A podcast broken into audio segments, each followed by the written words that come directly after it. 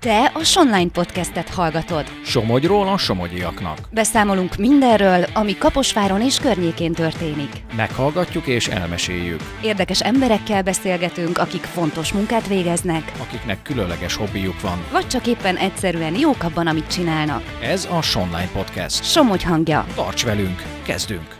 Köszöntöm a Hírefem Kaposvár hallgatóit, Koszorús Rita vagyok.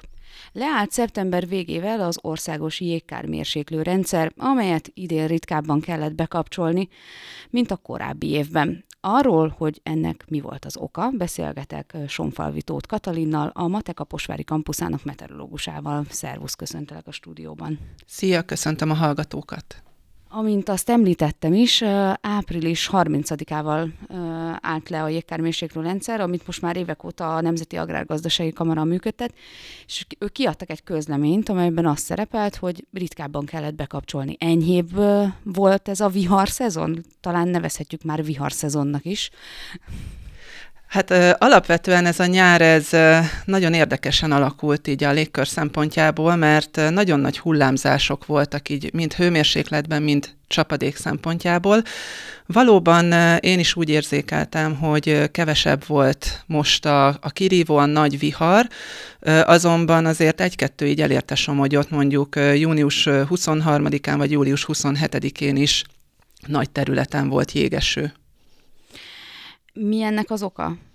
Mert hogy valamikor szerintem a nyáron beszéltünk az időjárás kapcsán, hogy, hogy egy modell szerint a jövőben több lesz a kirívó időjárási esemény, akár itt a mi térségünkben is. És mégsem volt ez így. Igen, hát természetesen az évek közötti ingadozás az most is látszik, és az a jövőben is meg fog mutatkozni, tehát azért nem lesz minden évben természetesen kirívóan sok jégkár esemény.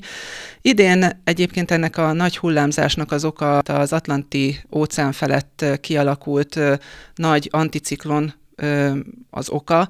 Ez, ez egy úgynevezett blocking anticiklon, és ennek az északi peremén nagyon sok ciklon tudott kialakulni, és ezeknek a pályája nagyrészt tőlünk északra ment el, de azért a hideg frontjaik olykor-olykor elérték az országunkat is, és ilyenkor ugye, hogyha előoldalban vagyunk, akkor nagyon nagy, me- nagyon nagy mennyiségű meleg levegő érkezik az afrikai térségből, tehát ezt hívjuk úgy, hogy fölszívja az afrikai eredetű meleg levegőt, és utána pedig, amikor átvonul a hideg front, akkor pedig jönnek a viharok, a szokásos zivatarok nagy széllel, illetve csapadékkal, és akár jégesővel is, és ugye ezek azok, amik idén is néhányszor azért elérték az országunkat a nyári időszakban. De nem voltak annyira hevesek, vagy de? Vagy csak mi nem csak egy-kettő.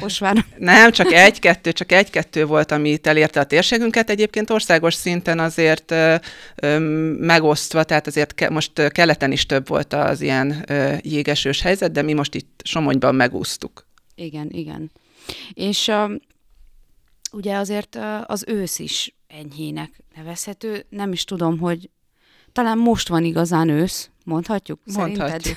Igen, mondhatjuk, Most locsog az mondhatjuk. eső, odakint mondom a hallgatók. Egyébként utána, utána olvastam, ö, 1901 óta, tehát az most már 123 év óta, ez lesz a legmelegebb ősz itt Somogyban. Tehát mindenképpen rekordot fogunk dönteni, és nem is ö, kevése, tehát durván két fokkal, vagy még több, tehát akár három fokkal is melegebb lehet ez az ősz, mint az elmúlt őszök voltak korábban.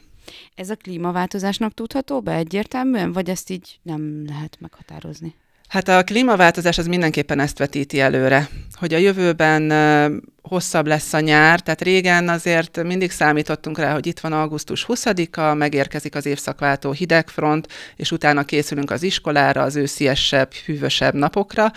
Most ez teljesen eltolódott, most már akár a, a novemberig is kitolódhat a, az ő, a, a nyár, bocsánat, tehát akár a szeptember, de még az október közepe is beletolódhat a késő nyári szezonba, tehát itt azért nem feltétlenül 30 fok, ha bár idén októberben előfordult 30 közeli 35 Celsius fok közeli hőmérséklet is, de azért a 25 fokot szerintem idén is gyakran elértük így az őszi szezonban, és ez sajnos a jövőben ez így, így ez a tendencia várható. Ehhez kell hozzászoknunk, azt mondod? Szerintem igen. Jobb, uh-huh. hogyha hozzászokunk, hogy egy kicsit kitolódik, lehet, hogy ez a turizmusnak jót fog tenni, főleg a Balaton környékén, de nem tudom, hogy a természetnek ez mennyire jó. Igen, ezt akartam mondani, hogy, hogy vajon az élővilágra milyen hatással van, mert hogy egyszer-kétszer megtörténik, történik egy évben, hogy melegebb van, az egy dolog, na de hogy, hogy azért az, ez, az, ez az esztendő azért egy eléggé meleg esztendőnek mondható, nem? Igen, biztos vagyok benne, hogyha lezárjuk az évet,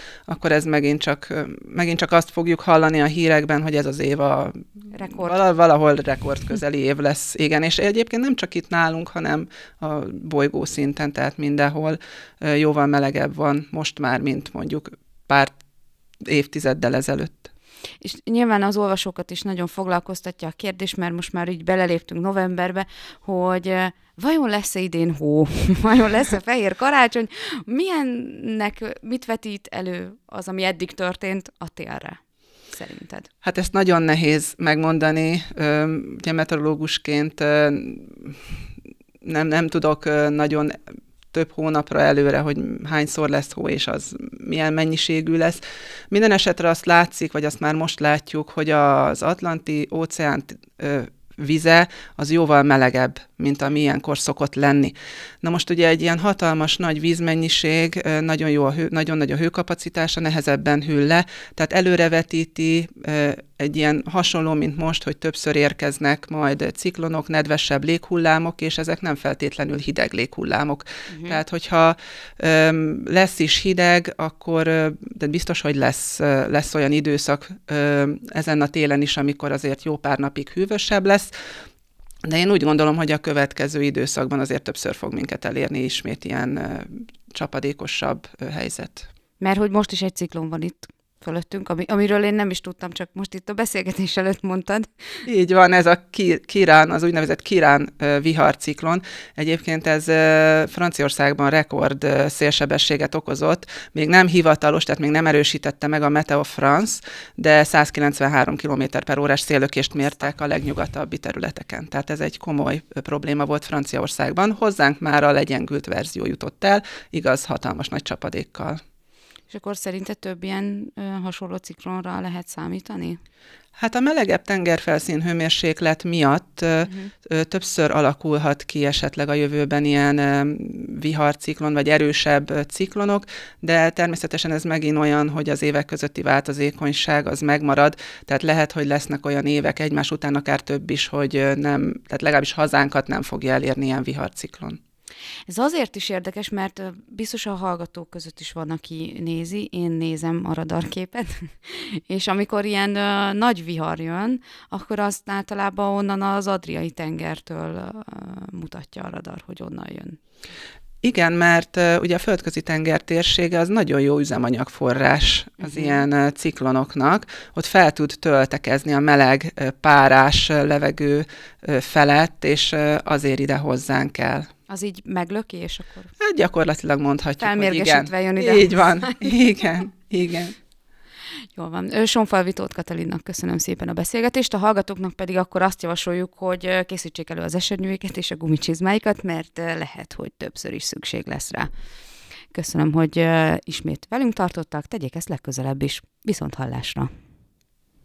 Te a Sonline podcastet hallottad. Tarts velünk legközelebb is. További érdekes tartalmakért lapozd fel a Somogyi hírlapot. Olvasd a sonline.hu-t. Kövess minket a Facebookon és a TikTokon is. Helyi tartalmakért hallgasd a hírefemadásait a 97.5 frekvenciáján.